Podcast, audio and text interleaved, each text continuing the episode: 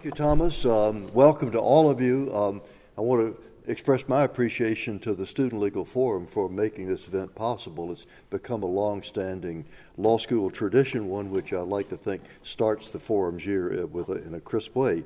Uh, we will talk, as Thomas suggested, both about the term that's just concluded and also some preview of the term that's about to begin. Um, I'll open up with a few thoughts about uh, the, the, the, recent term, and then we'll move on to discussion of selected cases from our three panelists. Um, Barbara Armacost will focus in particular on the Trinity Lutheran case from the more recent term. Um, Michael Gilbert will give us a, some sense of the partisan gerrymandering cases in the court. And finally, Micah Schwartzman will talk about the travel ban cases which have taken place and will be taking place.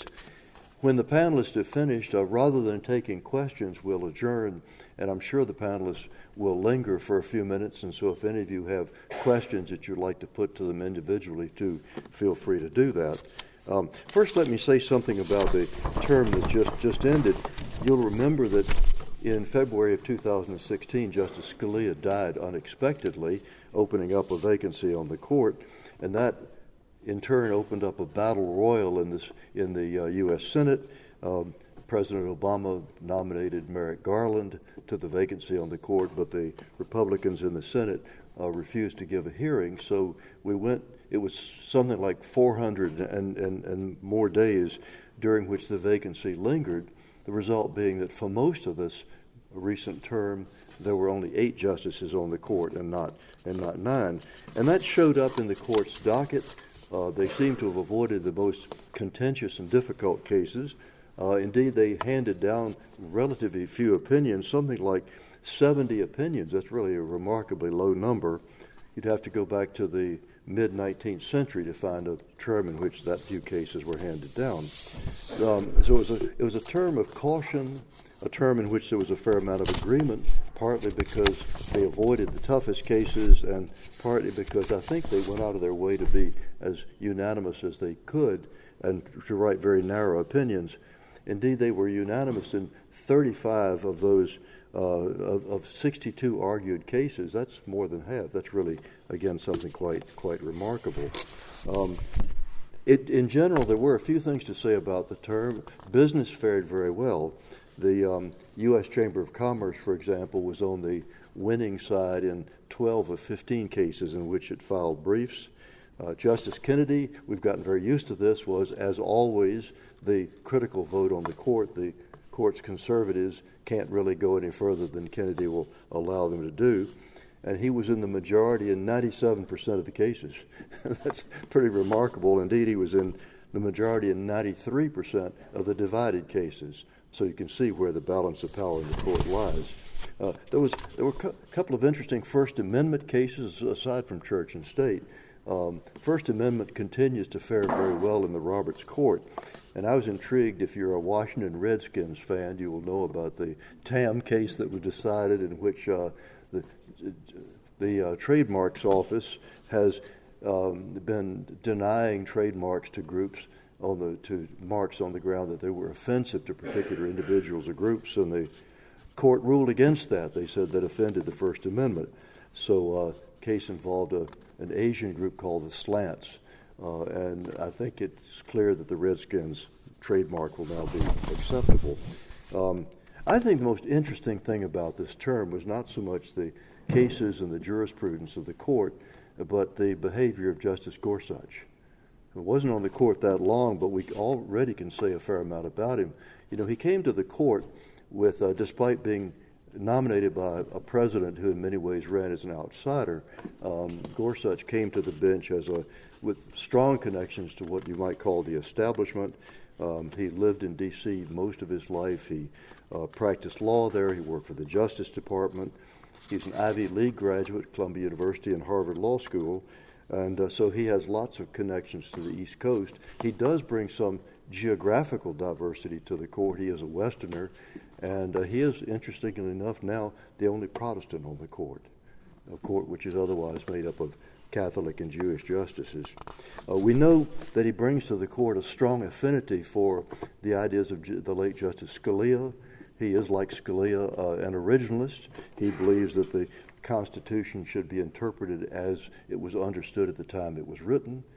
He is also, like Scalia, a textualist, namely, he says he wants to take statutes on their face and not what the legislators might have intended or what the consequences of the decision might be. Uh, he's perhaps goes he does go beyond Justice the late Justice Scalia in um, wanting, I think, to overturn the Chevron uh, deference uh, doctrine. I think he would like to put that in his sights in the first opportunity.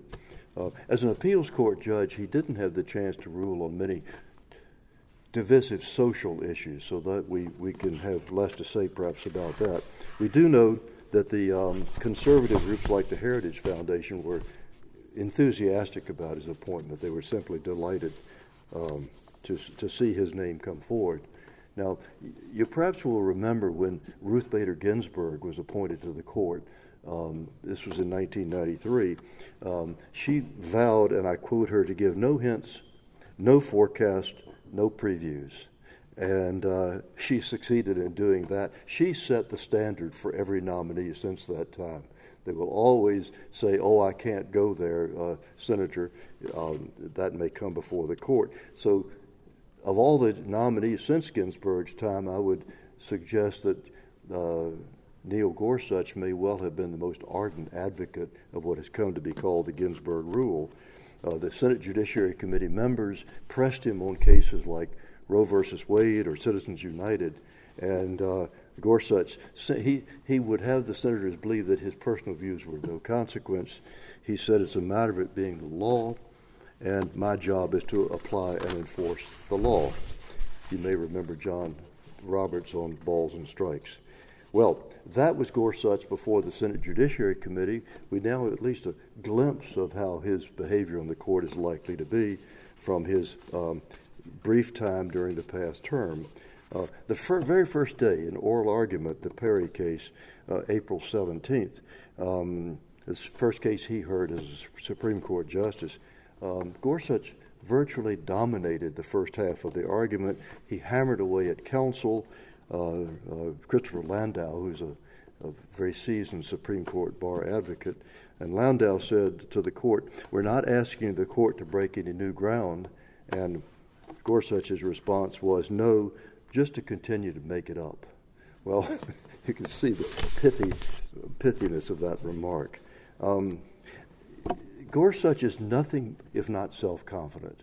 He clearly knows where he stands. He, in his first weeks on the court, he's tangled with his colleagues. He's lectured them on the role of the court.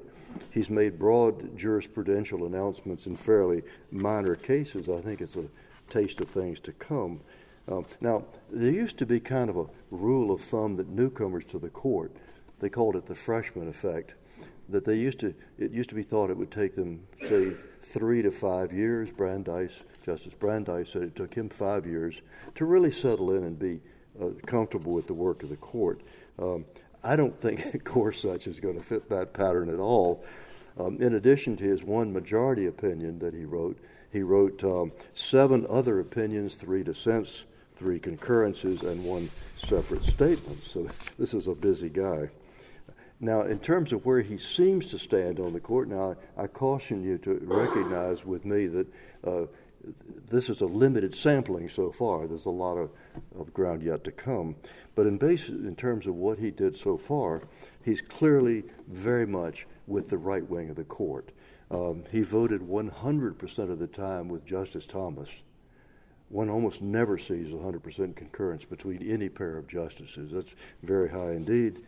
And the next justice with him he concurred the most often was Justice Alito. So we had conservative votes in a number of areas uh, same sex marriage, church and state, gun rights, uh, President Trump's travel ban, and campaign finance. Let me give you a quick sample of some of these opinions, and then I want to pass the baton to my colleagues on the panel. First, there was a case involving same sex marriage. It came out of Arkansas.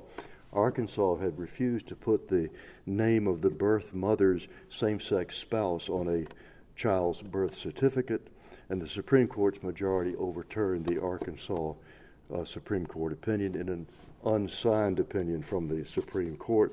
And basically, they were saying Obergefell, the same sex marriage decision, um, laid it down that these appurtenances of uh, birth and death certificates in, in opposite sex marriages equally apply to same sex marriages. Um, Gorsuch, a dissenter in this case, wrote for himself plus Thomas and Alito and uh, basically suggested he was not altogether content with Obergefell. He said uh, nothing in Obergefell spoke, and here in, in parentheticals said, let alone clearly to the question in this particular case. And I think that parenthetical, let alone clearly, is that a dig at Justice Kennedy, who wrote the Obergefell? Well, I don't know, but it, it, one, one could read it that way. Secondly, Trinity Lutheran, we'll hear about that from Barbara Armacost, church and state case. All of you, I suspect, know about that case involving um, church playgrounds, where um, Justice Gorsuch joined Chief Justice Roberts' majority opinion, but uh, disassociated himself from a Roberts footnote that tried to narrow very carefully the scope of the opinion, and I'm sure that Barbara Armacost will be telling us about that. Thirdly, there was a gun case. Um, the court refused to hear a challenge to a California restricting on the concealed carrying of firearms, and Justice Gorsuch joined a Thomas opinion uh, dissenting from the court's refusal to hear the challenge in that case. Uh, Thomas and Gorsuch labeled the um, lower court's decision to uphold the statute as being, and I quote, indefensible. And they also said they went beyond that to say that you may know the court has not heard a gun case for about seven years now, and Thomas and Gorsuch says that was inexcusable. Fourthly, the travel ban. We'll be hearing about that from Micah Schwartzman. Uh, the majority, in an unsigned opinion, allowed the travel ban to apply for the time being only to people from the six uh, affected majority Muslim countries who lacked a uh, bona fide connection to the United States. And um, Thomas plus Alito and Gorsuch would have lifted the lower court's injunction in its entirety. Finally, there was a campaign finance case. Uh, Gorsuch, joined by Thomas, dissented when the court refused to hear a challenge to uh, soft money ban, the McCain-Feingold. So uh, Gorsuch really has already indicated where he stands or will come out in a number of areas. One last case I want to mention, it's, it's not a very important case, and, by and large, it was a case called Perry versus Merit Systems Protection Board. Um, it's a complicated case. It was about where civil service discrimination claims may be filed in the federal district court or elsewhere. And an oral argument in this case back in April, Justice Alito said there simply wasn't any clear answer to this, the question of how you read the statute. Uh, Alito said, Who wrote this statute? Somebody who takes pleasure out of pulling wings off flies? And he said, Nobody who is not a lawyer, and indeed no ordinary lawyer, could read these statutes and figure out what they're supposed to do. So he had very uh, opaque statutes. Um, Justice Ginsburg, writing for a majority, six other justices and herself, including Alito, said that court's job wasn't really to tweak the statute, but they did have to give it a sensible reading. Just try to make, make sense out of this rather difficult statute. Well, this didn't please Justice Gorsuch, who in dissent criticized, he said that what the majority was doing was tweaking the statute. And he says uh, just because it was simpler to do it that way didn't justify it. And then he, he this is where he gets broader and more jurisprudential. He says if a statute needs repair, there's a constitutionally prescribed way to do it. It's called legislation. And then he becomes very broad. and He says it's the better way to preserve liberty. I'm not quite sure I understand how this garden variety statutory interpretation case really implies uh, implicates matters of American liberty, but this is what Justice Gorsuch said. So again, I caution you about reading too much into a very few, uh, very few cases, but uh, it's rare for a new justice on the court to say so much in such a short time. Um, now, as to the term to come, uh, this past term was pretty quiet but the term that will begin the first Monday in October is certainly one to watch. Uh, there will be a lot of action. Travel ban will be before the court.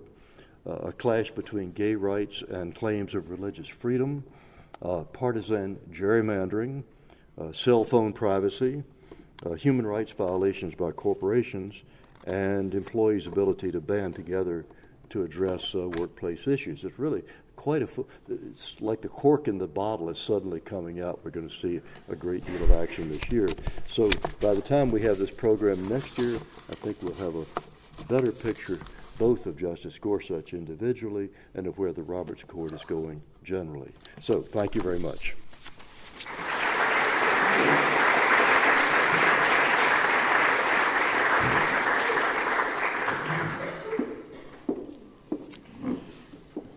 So I've been tasked with discussing two cases that implicate the freedom of religion under the First Amendment of the U.S. Constitution. One case is Trinity Lutheran versus Comer, which was decided by the, by the court this past term, and a second case, Craig versus Masterpiece Cake Shop, is set to be argued in the upcoming term. So, first, let me explain that religious freedom under the Constitution is governed by two different provisions. The Free Exercise Clause provides that no person shall be prohibited from the free exercise of religion, and the Establishment Clause provides that the government may not make a law respecting the establishment of religion. The Free Exercise Clause says that the government may not proscribe religion, and the Establishment Clause says the government may not prescribe it.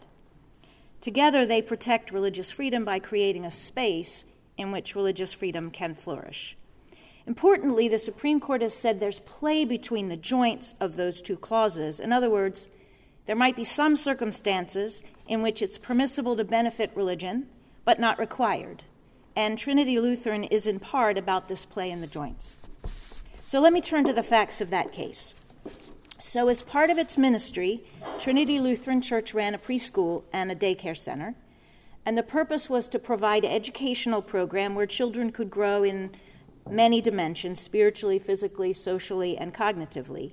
And the center had a playground that had sort of ordinary playground equipment, and the surface of the playground was gravel. In 2012, the Child Care Center applied for a reimbursement grant from the state to resurface the playground using recycled tires. The, based on qualifying criteria, Trinity Western, Trinity Lutheran ranked fifth among the applicants and would have received a grant, but the state denied Trinity Western's application based on language in the Missouri State Constitution, which forbid money to go to any church, sect, or denomination of religion. Because the daycare center was owned by a church, it couldn't receive funding. Trinity Lutheran then sued the state in federal court. It argued that denying grants to religiously affiliated organizations violated the Free Exercise Clause. The district court granted the state's motion to dismiss, and the Court of Appeals affirmed by a divided court, and then the Supreme Court agreed to hear the case. Trinity Lutheran essentially raised two questions. First, does the Establishment Clause permit the state to give money to a church owned daycare center to pave its playground? And then, second, does the Free Exercise Clause require the state to give such grants to qualified church owned daycare centers? The fact pattern in Trinity West, Trinity Lutheran placed it between conflicting lines of cases that could have pushed the result in two or more very different directions on each of these two questions. So let me lay out these lines of cases for you. The first important line of precedent on the Establishment Clause question is a series of cases involving funding of churches and religious schools. This line actually goes all the way back to the founding era many states collected taxes to support religious teaching by local churches. The idea was that religious teachers could teach virtue and that would make people better citizens. This practice was deeply contested, and eventually all states repealed those statutes. The rule that government cannot give money to a church or to clergy, a clergy member has become a central idea in Establishment Clause jurisprudence. This rule has gotten kind of muddied, though, when it comes to government funding of religious schools. So, religious schools are different from churches because they don't only engage in religious instruction, they also teach students secular subjects like math and reading and history. The early Establishment Clause precedents held that giving money and materials to religious schools was an establishment of religion. But more recent precedents have been more liberal. So, in two cases, one, Zelman versus Simmons versus Harris, the court held that if the government sets up a voucher program, students may use the vouchers at religious schools as well as secular schools. The court reasoned that the court gave the benefit to every student, and the student decided where to use it. It would be just like you worked for the state and gave some of your money to the church. To the church. In a different case, Mitchell versus Helms, the Supreme Court held that the government may also give secular instructional materials, like books or computers or uh, uh, maps, for example, directly to religious schools. This is okay as long as the government distributes the materials based on non religious criteria. Also, the amount of materials distributed has to be per capita. In other words, it has to be based on how many students choose to go to that school. And a controlling, a controlling plurality in Mitchell also required that the receiving schools certify that the materials will not be used for religious purposes. The line of cases I've just described is about whether the Establishment Clause permits the state to give a reimbursement grant to a qualified religious school. The majority in Trinity Lutheran assumed this question was easy under the facts of the case. The money was being given to a school, not a church. It was being used for a secular, non religious reason, not namely paving a, pl- a, playground. The dissent also treated the, the question as easy, but in the other direction. The dissent uh, argued that the grant was going to a church which owned and operated the daycare center. In addition, there was no requirement that the playground not be used for the purpose of religious instruction. But this line of cases only addresses the equal, the, equal, uh, the Establishment Clause issue in Trinity Lutheran, namely whether the state is permitted to give a playground grant to the daycare. It does not address the free exercise question, whether the state must give a grant to Trinity Lutheran if it otherwise qualifies for the grant. There are a number of cases that bear on this question. First, as a general matter, the government may not pass laws that discriminate against religion. In Lukumi Babalui versus City of Hialeah, the city passed a statute making it illegal to engage in animal sacrifice, defined as the unnecessary killing of an animal. The state claimed the purpose of the ordinance was to forbid animal cruelty, but the statute also had lots of exceptions for things like hunting, fishing, fox hunting, slaughter for food, eradication of pests, etc. In addition, the legislative history demonstrated that the ordinance was actually targeted at members of the Santeria religion who sacrificed animals in their ceremonies. The, the Supreme Court struck down the ordinance, and Lukumi stands for the rule that laws that target religion for special disabilities based on their religious status get strict scrutiny. On the funding side, the Supreme Court has identified two contexts in which failure to fund a religious entity could be deemed unconstitutional discrimination under the Free Exercise Clause. First, the government may not deprive religious entities of basic public benefits, such as, for example, fire and police protection, just because they're religious. These kinds of essential government benefits are viewed as part of the baseline that all can expect from the government. The Supreme Court has repeated this rule many times, but has never defined the scope of the term public benefits. We know it includes police and fire protection, but we don't really know what else it includes. The majority in dissent in Trinity Lutheran disagreed about whether the paving grant program is a public benefit.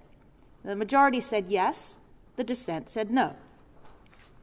The second situation in which religious entities must be funded equally with religious ones involves religious speech.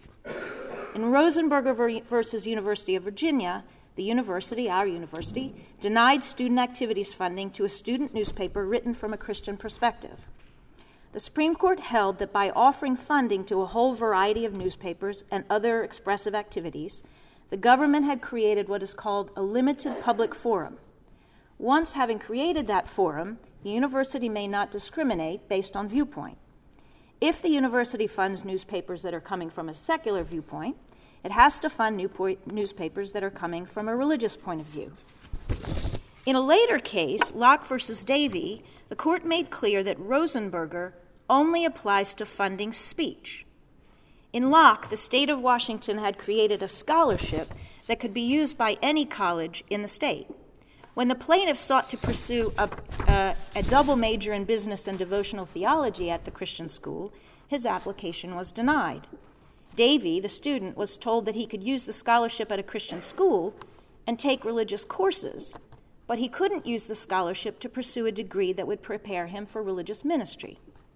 The state had adopted this limitation in order to comply with its own constitution, which forbid funding of religious organizations. The plaintiff argued that Rosenberger required the state to fund his religious degree if it funded secular degrees.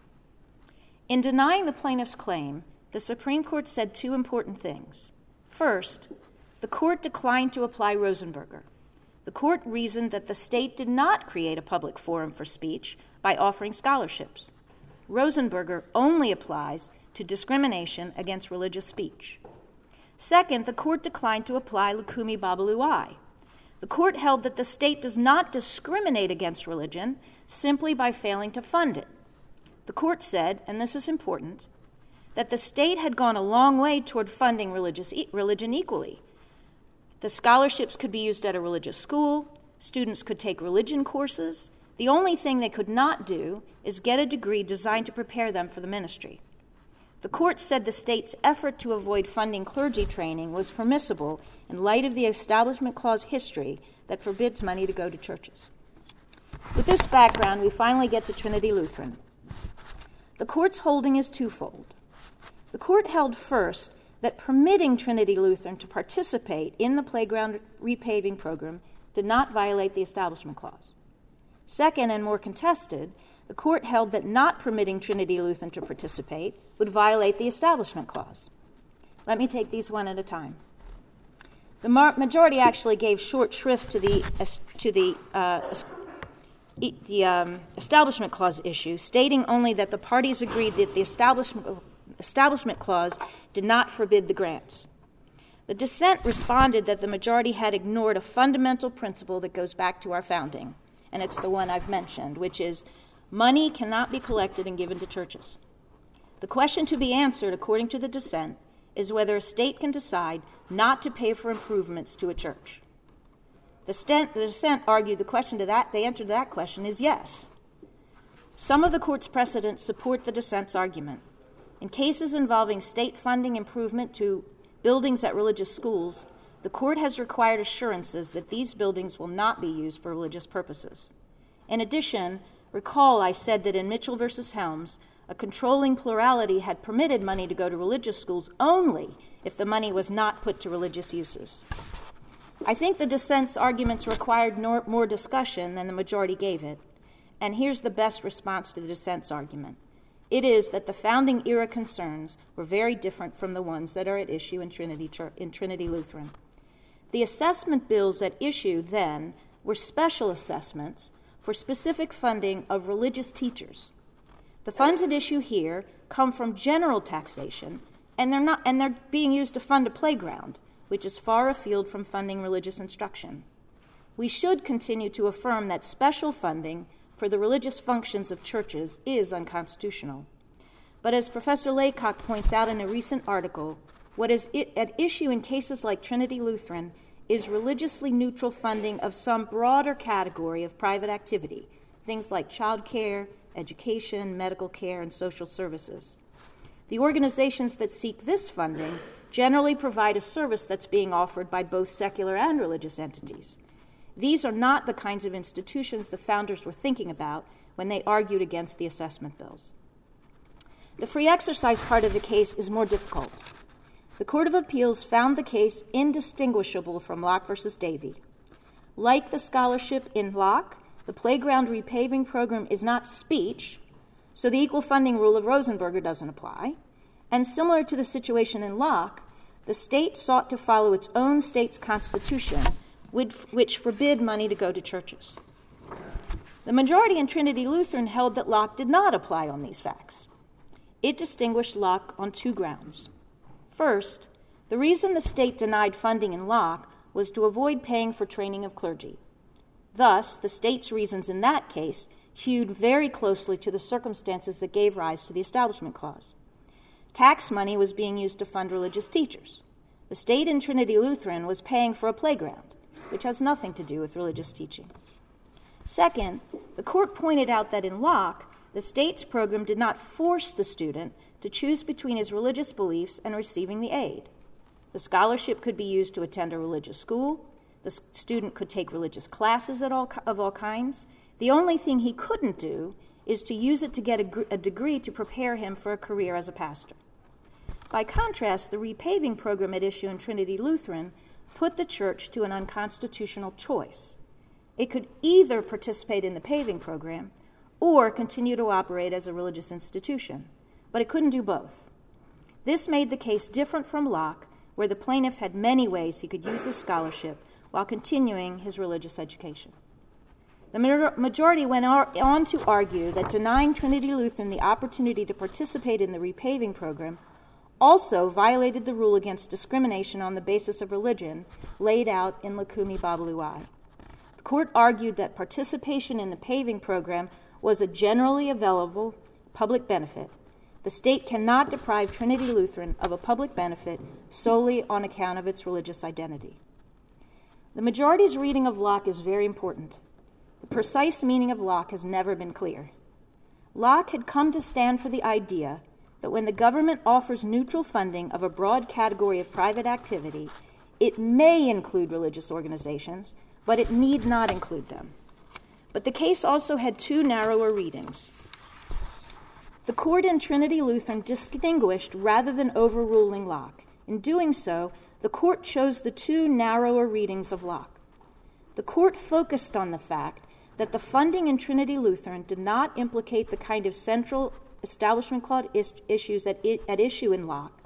Funding a playground is not like funding clergy training. Second, the court relied on the Locke court's conclusion that the student was not forced to choose between his religious convictions and the governmental benefit. Unlike in Locke, the funding regime in Trinity Lutheran did require the church to choose between its religious identity and the benefit. Trinity Lutheran was decided by a vote of seven to two, and I think the only reason for this overwhelming vote was that the fact was about the case was about a playground, and it was about the and the underlying issue was children's safety. This made it look a lot like a secular public benefit akin to fire and police protection. But there's also another reason for the 7 to 2 vote. It has to do with the following footnote, which Professor Howard mentioned. In the majority's opinion, here's what the footnote says This case involves express discrimination based on religious identity with respect to playground resurfacing. We do not address religious, religious issues of funding or other forms of discrimination. The footnote says two things. First, it affirms that the government may not discriminate based on religious identity. This rule will clearly apply to other equally secular uses of money by churches or religious organizations. Second, though, it reserves the question of whether government money can go toward religious uses. The footnote reveals what is really at issue in Trinity Lutheran, which is funding for religious schools and other religious organizations that offer services to the public. A broad reading of Locke had seemed to hold that equal funding for religious schools was not required by the Free Exercise Clause. The reasoning of Trinity Lutheran puts that issue back on the table. The four justices that signed on to footnote 3 carefully reserved that issue for further consideration. Since then, the Supreme Court has remanded two cases that present variations of the issues raised by that footnote. Now, let me just say a few words about Craig versus Masterpiece Cake Shop Incorporated, which will be heard this coming term. In July 2012, Charlie Craig and David Mullins went to Masterpiece, a Denver area bakery, to order a wedding cake for their upcoming wedding. Jack Phillips, who is the owner of the bakery, declined, saying it does not, he does not create wedding cakes for same sex weddings because of his religious beliefs. Phillips, who's a Christian, also closes on Sundays and does not make other cakes that violate his religious beliefs. For example, he doesn't make Halloween cakes and he doesn't make cakes that celebrate divorce. Phillips Phillips said he would be happy to sell the men any other baked goods, but he would not design a wedding cake. Craig and Mullins filed a complaint with the Colorado Civil Rights Division arguing that refusal to design and create a cake for their wedding violates Colorado's anti discrimination law.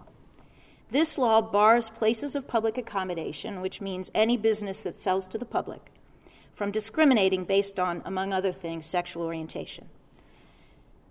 The question presented to the Supreme Court is whether applying Colorado's public accommodations law to Phillips would violate the free speech or free, free exercise clause of the First Amendment. Phillips argues that requiring him to make a cake for a same sex wedding forces him to support an event as to which he has deep religious objections. This would violate his rights under the Free Exercise Clause, he says. He argues that requiring him to use his artistic skill to design and create a cake celebrating same sex marriage force also forces him to convey a message with which he disagrees. He argues this would violate his rights under the free, free speech clause. The state and Craig and Mullins counter there's no constitutional problem because the public accommodations law targets only conduct, not speech. On the free speech claim, they argue that no reasonable observer would understand the bakery's provision of a cake to a gay couple as an expression of approval of the customer's, mar- of the cust- con- customer's marriage. Rather, observers would see it as compliance with a non discrimination mandate. As to the free exercise claim, they argue the Supreme Court has held that the right to free exercise does not include the right to be free to disobey neutral and generally applicable laws. The state also argues that the implications of the re- ruling for the bakery, um, of ruling for the bakery, would be sweeping. It would apply not only to businesses that use expressive skills, it would apply to a wide range of businesses that could claim that complying with the law would convey a message with which they disagree. Phillips and his amici dispute this parade of horribles. They agree that some other expressive businesses could make speech claims, but they argue that most vendors would not argue, would not be able to argue that they were expressing a message about marriage by doing things like renting out their facilities or offering their services. I want to say two quick things about this case. First, as to the two claims in the case, Phillips' free exercise clause will run into some trouble. The, uh, the, the state is correct that, um, that the, the, the court will probably find that anti discrimination law is a neutral and generally applicable law, and that will foreclose the religious claim under Employment Division versus Smith. On the other hand, the Supreme Court has held in Lee versus Weisman that the government may not coerce anyone to support or participate in religion or, or its exercise. Weddings are often deeply religious events, and the question will come down to whether forcing someone to make a cake containing a celebratory message implicates this rule. The speech claim, or perhaps a hybrid claim, is the more likely route for the court's resolution of the case. And the question will boil down to whether the court agrees that cake creation and design is expressive speech or action. Now, I want to say one last thing, which is there's an underlying policy issue which may or may not influence the court in, the, in this case, which is what is the purpose of anti discrimination law? Is its purpose to make sure that certain groups are not denied basic goods and services based on characteristics like race, religion, national origin, or sexual orientation? If that's the main purpose, then it might be relevant that Craig and Mullins had no trouble buying a cake from some other bakery. On the other hand, is the purpose of anti discrimination law more about human dignity? Is it about sparing people the humiliation of being turned away when they try to get services? The answer to these questions does not decide the case, but it determines what interests should be balanced against the religious and expressive interests on the other side.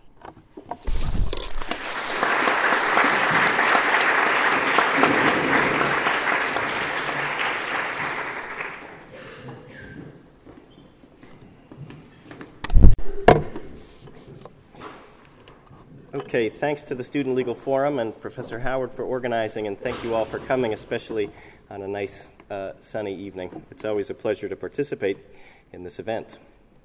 The relationship between law and American democracy is deep, it's complicated, and it's often murky. The Supreme Court will reconsider this relationship, or at least one of its important strands, in the next term in a case called Gill versus Whitford.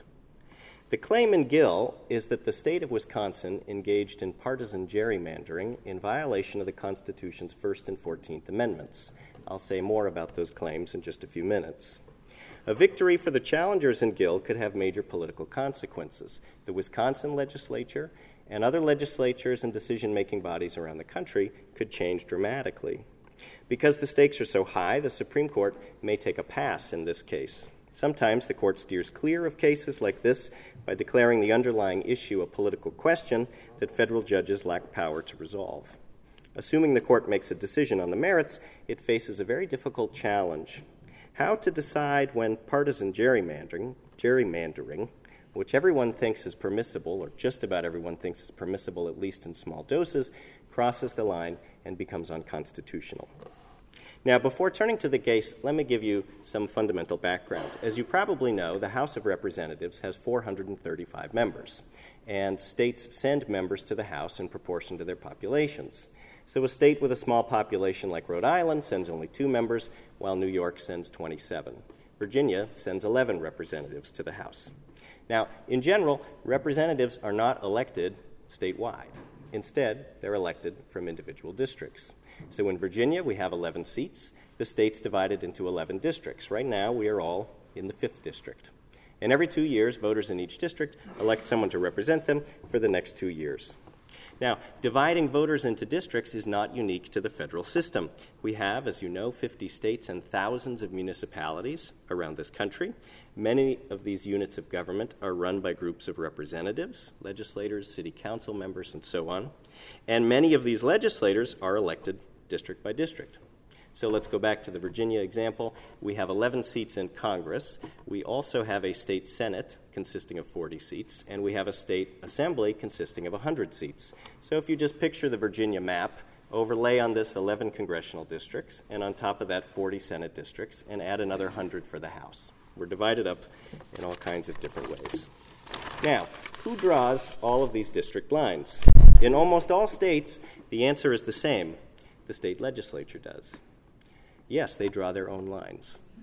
And if you're thinking this presents a conflict of interest, um, you're right. Now, let me be clear legislators do not have complete discretion in the drawing of lines. Different federal and state laws constrain them in different ways. So, for example, districts must have approximately equal populations. This is why new lines get drawn every 10 years. After each census, we see that our existing lines are no longer, no longer produce equal population districts, so we have to redraw them. In addition to the population constraint, district lines must not disadvantage racial minorities in violation of the Voting Rights Act. They should not break apart cities or other communities of interest. For example, Charlottesville should not be split into two separate congressional districts.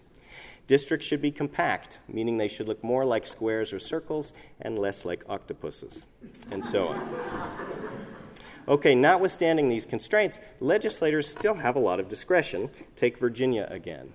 There are many different ways to divide our state into 11 congressional districts. Different configurations may do an equally good job of satisfying the various federal and state requirements that I mentioned, but these configurations may not perform equally with respect to politics. Some configurations, some maps advantage Republicans, and others advantage Democrats. This fact gives rise to partisan gerrymandering, the drawing of political lines for political advantage. Now, let me give you a simple example to make this clear. Suppose we have a state with just nine voters in it, and suppose we must divide these voters into three equal districts, so three voters apiece. Now, of our nine voters, six of them are Democrats and three of them are Republicans. How should we split them up? Well, one possibility would be to put three Democrats in the first district, three in the second, and three Republicans in the third. This will produce a legislature with two Democrats and one Republican. This is proportional representation. The ratio of Democrats to Republicans in the population is 6 to 3, or 2 to 1, and the ratio in the legislature is 2 to 1. Of course, if you're the Democrats and you have six of nine votes, though, why stop there? Instead of doing 3 3, and three Republicans, you can, in each of the three districts, put two Democrats and one Republican. Now you don't get two out of three seats, you get them all. You represent two thirds of the population, and you control 100% of the seats. Now, this logic gets us to the case Gill versus Whitford. In 2010, for the first time in over 40 years, the voters of Wisconsin elected a Republican majority in the Assembly, a Republican majority in the Senate, and a Republican governor. They controlled all the branches of government, and consequently, they did not have to compromise with the Democrats in any way to draw new lines following the 2010 census. Specifically, the Republicans' job was to draw 33 Senate districts and 99 Assembly districts. They hired a fancy law firm, they hired some statisticians, they gathered information on voters' addresses and political affiliations, they used the newest technology available, and produced Act 43, a bill to adopt new district lines. Act 43 divided 58 of the state's 72 counties across different districts. Act 43 moved more than 2 million people into new districts, and Act 43 was adopted on a strict party line vote. This is, by any measure, a classic partisan gerrymander. The map performed just the way the Republicans planned. In the 2012 elections, Republicans won 60% of the seats in the state assembly, while winning just 49% of the statewide vote. So, conversely, then, Democrats won about 40% of the seats, seats despite getting over half of all the votes. In the 2014 election, the Republicans won 64% of the seats in the Assembly while getting just 52% of the vote. Now enter our plaintiffs. A group of Wisconsin voters challenged Act 43 in federal court. They claim that Wisconsin's partisan gerrymander violates their First and 14th Amendment rights. Now, let me flesh out their claims just a little bit. So, among other things, the First Amendment protects your right to engage in political expression and association. Affiliating with the Democratic Party is an act of political expression, it's an act of political association, and, the argument goes, the state of Wisconsin is punishing Democrats for these protected acts, uh, uh, and it's doing so by pushing them into districts that will disempower them politically. Let me turn now just briefly to the 14th Amendment claim. As you probably know, that amendment requires that citizens in general be treated equally. The plaintiff's argument is that they're not being treated equally. Republicans are being treated one way, sorted into districts that empowers them, and uh, Democrats are being treated the opposite, sorted into district, districts that weakens their political power. In short, the Democrats are claiming that their voting power is being diluted. Now, to my surprise, and the surprise of just about every court watcher I know of, the lower court found in favor of the plaintiffs. They said this is an unconstitutional partisan gerrymander. That's striking because federal courts have never done that before. The Supreme Court promptly took the case, and it's set for oral argument in just a few weeks. Now, in my mind, Gill versus Whitford reduces to three core legal questions. First, are partisan gerrymandering claims justiciable? That is to say, can you even bring cases like this to federal court? The answer, tentatively, is yes.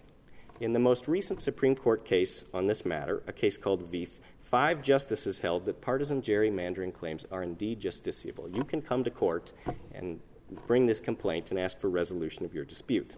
The trouble is that those five justices in Vieth, it's a famously fractured opinion, were scattered across various concurrences and dissents, and you had to count heads carefully to get to five. Some of those justices have since left the court. So, what will today's court do? Well, they may well conclude that these claims are not justiciable.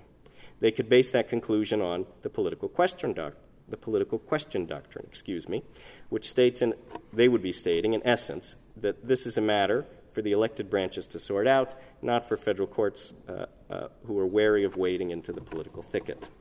The problem with that argument, of course, is that it's too late. The courts are already knee deep. They're so involved in districting and have been for decades, it's hard to understand what additional harm could come from taking one more step. Assuming the court decides it has jurisdiction, it must address a second core question Does partisan gerrymandering actually violate the Constitution? Or as partisan gerrymandering, however unwise, anti democratic, anti democratic, unfair, or whatever else, not actually a problem for which the Constitution offers redress? This is a harder question than you might think. The Constitution clearly grants states the power to district. It's their responsibility, first and foremost. States have engaged in partisan gerrymandering since our republic's earliest days.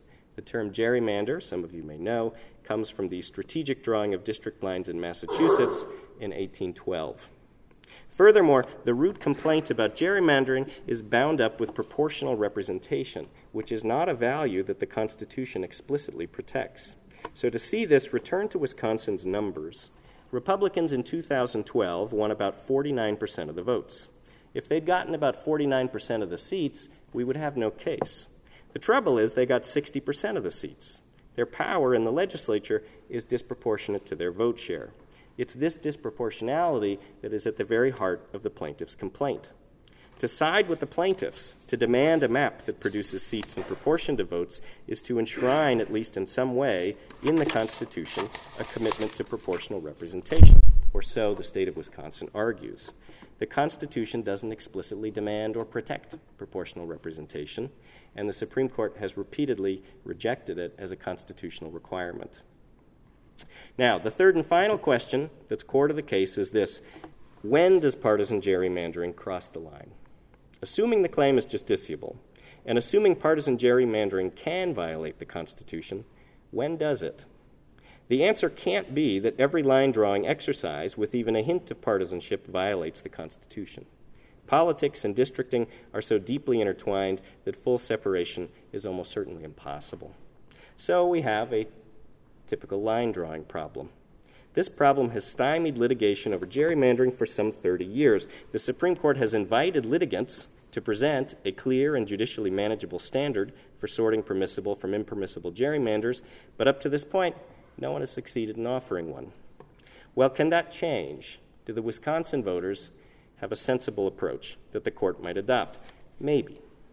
Thanks to advances in social science, we now have measures uh, uh, or we can now measure and compare different degrees of partisanship in districting in a way and with a precision that we previously could not.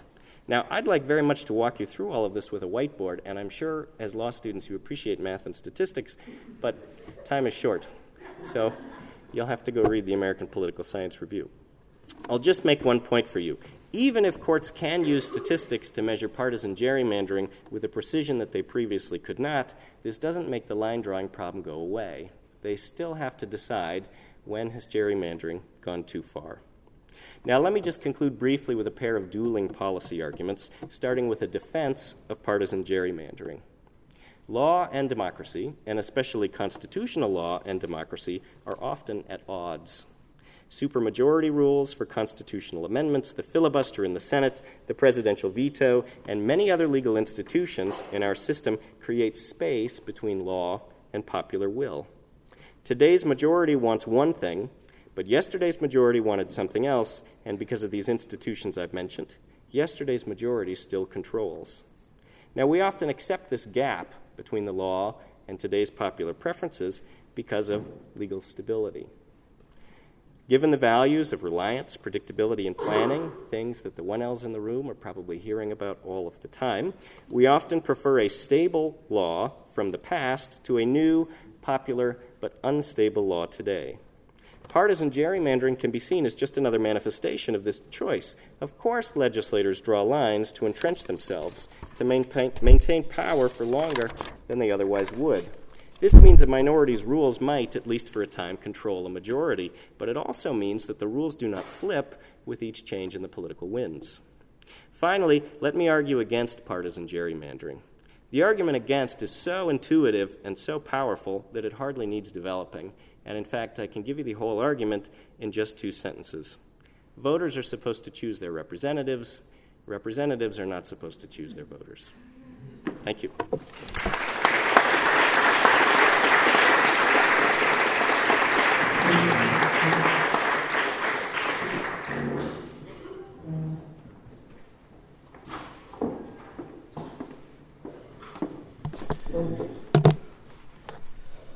So I, I want, also want to thank Professor Howard for inviting me to participate in the Supreme Court review. I think this is the first one of these I've done, so I can't say like Mike that it's a pleasure to come back here.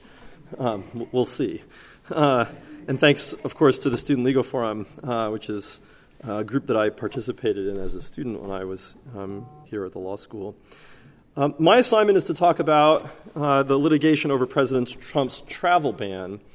Um, so this is going to be both a review of the last term um, and a preview since these cases are being actively litigated.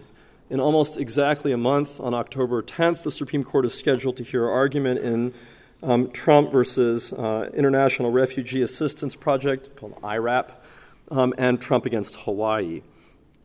Um, what I want to do is provide a procedural history, just describe to you the events that have taken place up to this point in the development of all this litigation, Um, I'll talk about the questions just briefly that the Supreme Court will be reviewing, and then uh, and I'll comment um, also again briefly on the on the merits of this case.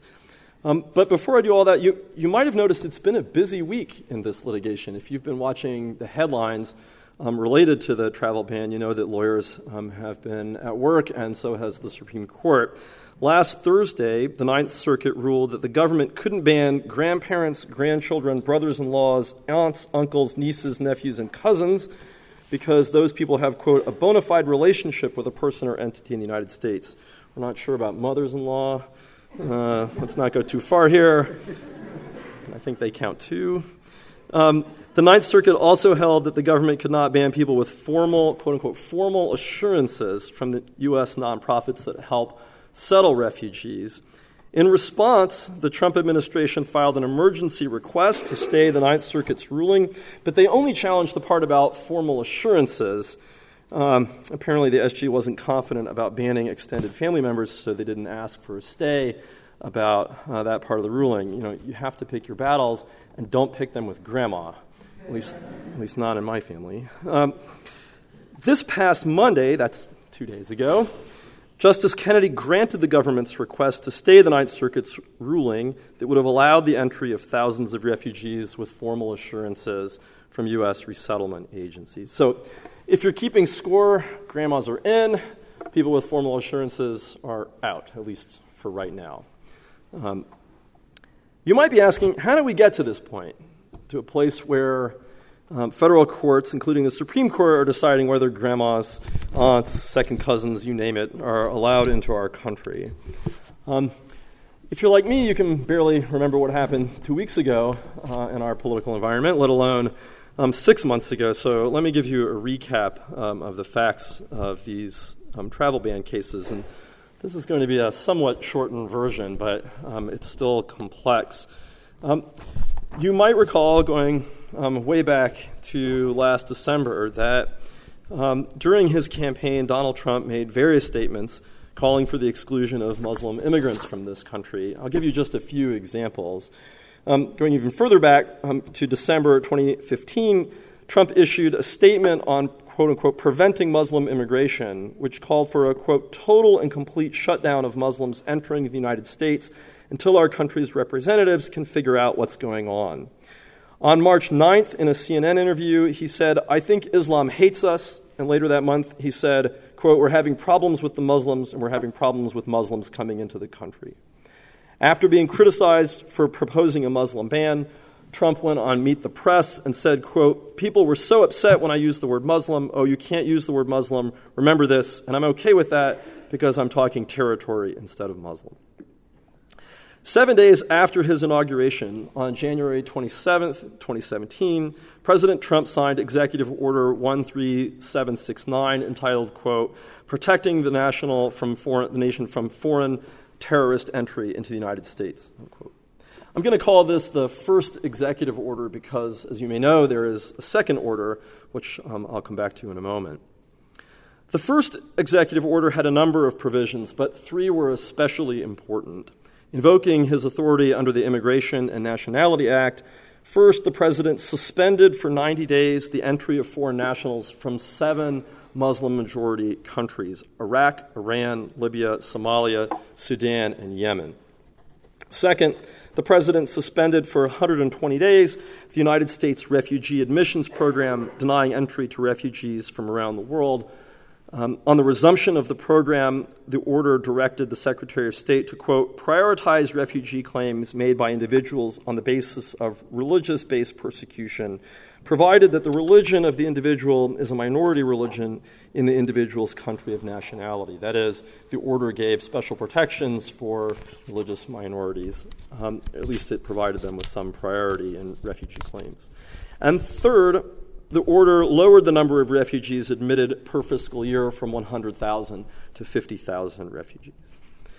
Um, implementation of these um, three provisions caused instant chaos and confusion at airports around the country and, for that matter, around the world. Um, the order was immediately challenged in federal courts, and a district court in Washington state blocked its nationwide enforcement. The Ninth Circuit um, upheld that court's decision in a um, panel ruling, prompting a tweet from President Trump who declared, and this is in all caps, just so you get a visual see you in court, the security of our nation is at stake. You might have thought that that tweet would lead to a direct appeal to the Supreme Court, but that is not, in fact, what happened. Um, instead of appealing the Ninth Circuit's decision, about a month later, on March 6th, President Trump revoked his first executive order and issued a second one, Executive Order 13780, what I'll call the second executive order, or I'm just going to call this the order uh, for short. So, this order largely resembles the first with some important modifications. Again, there are three main um, provisions that are being litigated under this order. Let me just briefly mention them. First, Section 2C of the order suspends entry of foreign nationals from the original list of countries minus Iraq, which was dropped from the list. Section 2C allows for case by case waivers when denying entry would, quote, cause undue hardship. Second, Section 6A reinstates the 120 day suspension of the refugee program, but notably, this order does not provide special priority for those who are being religiously persecuted. That uh, provision from the first order was dropped after um, the administration was criticized for discriminating on religious grounds in favor of um, Christian minorities from Muslim majority countries, but against Muslims who are being persecuted in those countries. The order does explicitly state, this second order, that it is not motivated by animus toward any religion. And thirdly, um, Section 6b of the second order again limits refugees uh, admitted per year to 50,000. President Trump justified these provisions on grounds of national security, claiming that the government needed time to review its existing security policies and to protect the United States against the entry of foreign nationals who might commit terrorist attacks here. Like the first order, this second one was immediately challenged in federal courts, two district courts, one in Maryland, sitting within our own Fourth Circuit, and the second in Hawaii, concluded that the order likely violated the Establishment Clause of the First Amendment, and they blocked its nationwide enforcement. On May 25th, the Fourth Circuit, sitting uh, en banc, that's, that is the full court sitting in Richmond, um, issued a decision. The court divided 10 to 3 and 13 federal judges heard this case in the Fourth without actually a panel decision, a rare event uh, in the Fourth Circuit.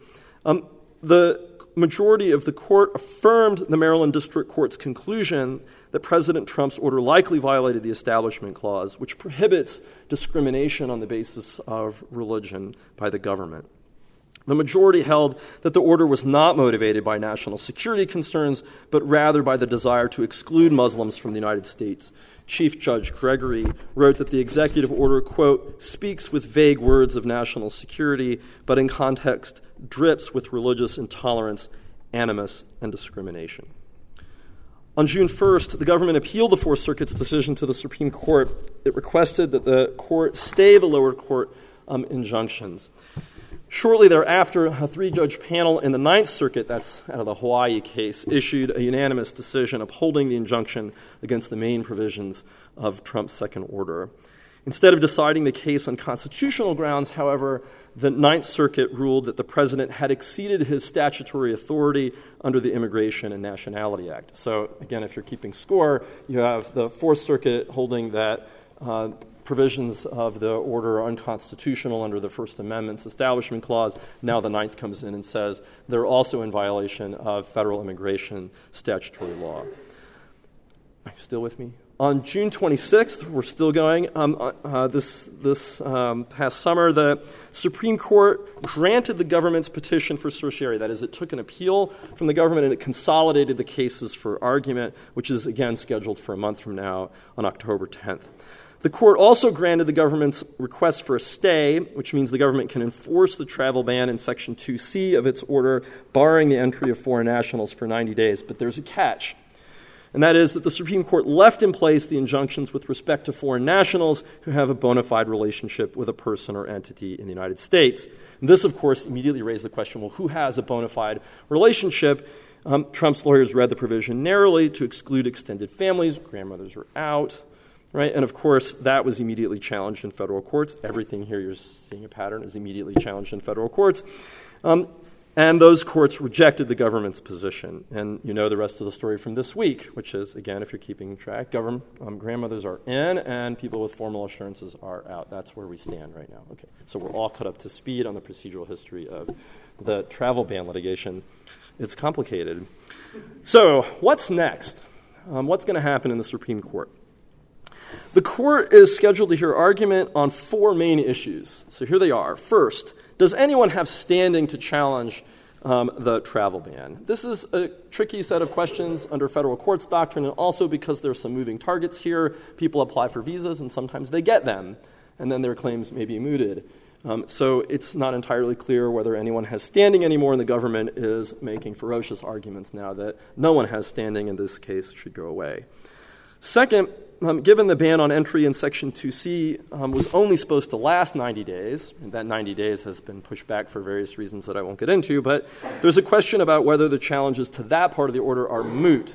And I'm just not going to say anything more about that question right now, um, but there are some um, technical arguments uh, on both sides of this question as well. And the Supreme Court explicitly asked the parties to brief that question. You might think this would be one way to get rid of the case.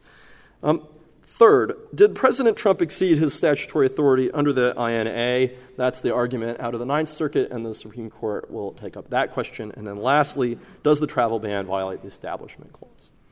Um, I, I, don't know how much time I have. In a few remaining minutes, let me do this. I, am going to leave aside the questions about standing, mootness, um, and the immigration um, statutory uh, law that applies here. If you want to know more about immigration, Dave Martin is right there, and you should direct your questions to him and not to me because I don't really know anything about immigration law. Um, that's not quite right, but he knows more than probably all of us put together, and maybe all of us in our lifetimes. So direct your questions there.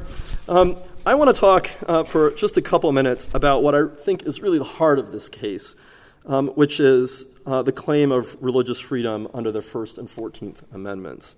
If you cut through all the federal court's doctrine and even the statutory thicket surrounding immigration, the central conflict in these cases, at least um, in my mind, is um, about religious freedom versus national security. Um, for purposes of full disclosure, I should tell you that starting in March, I helped to organize um, a series of amicus briefs signed by 50 or so constitutional law scholars around the country and together we've argued that the Establishment Clause, the Free Exercise Clause of the First Amendment, and the Equal Protection Clause of the Fourteenth Amendment contain a common principle. That is, each of them reflects a common constitutional principle, namely that the government is absolutely forbidden from acting on the basis of religious animus.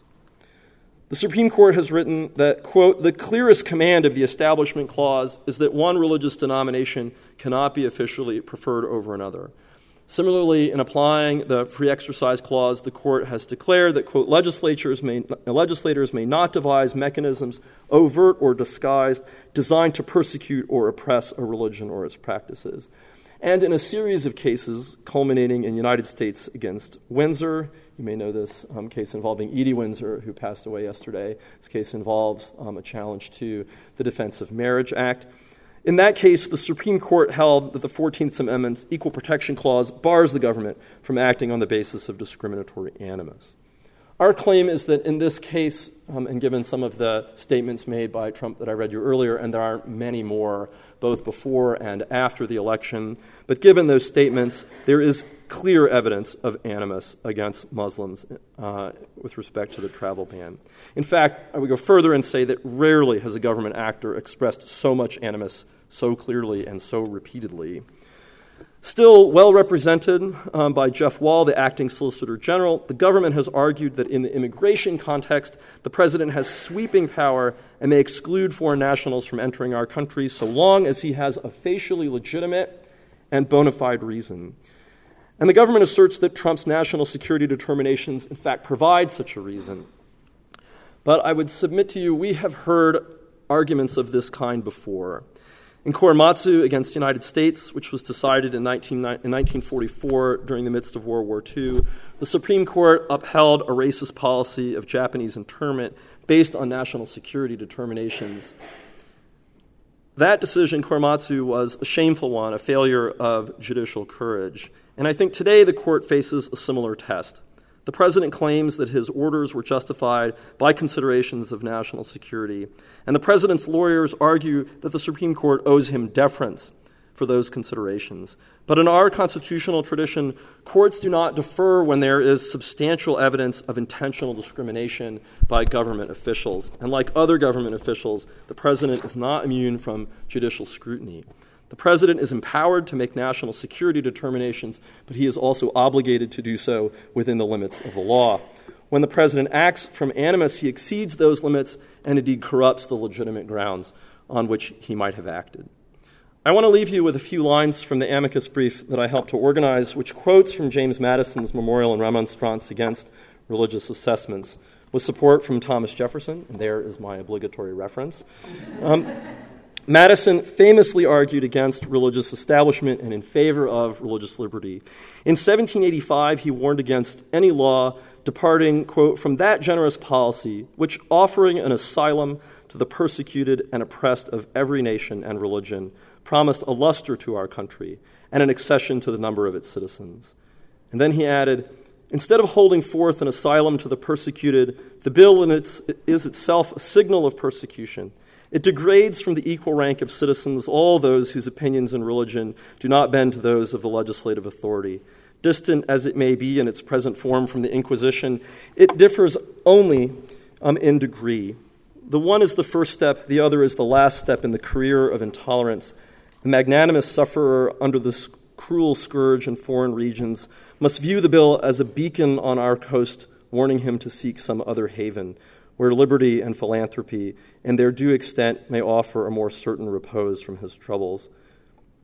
When it hears argument a month from now, I hope the Supreme Court will heed Madison's warning and finally put an end to the signal of persecution that has been President Trump's travel ban. Thank you.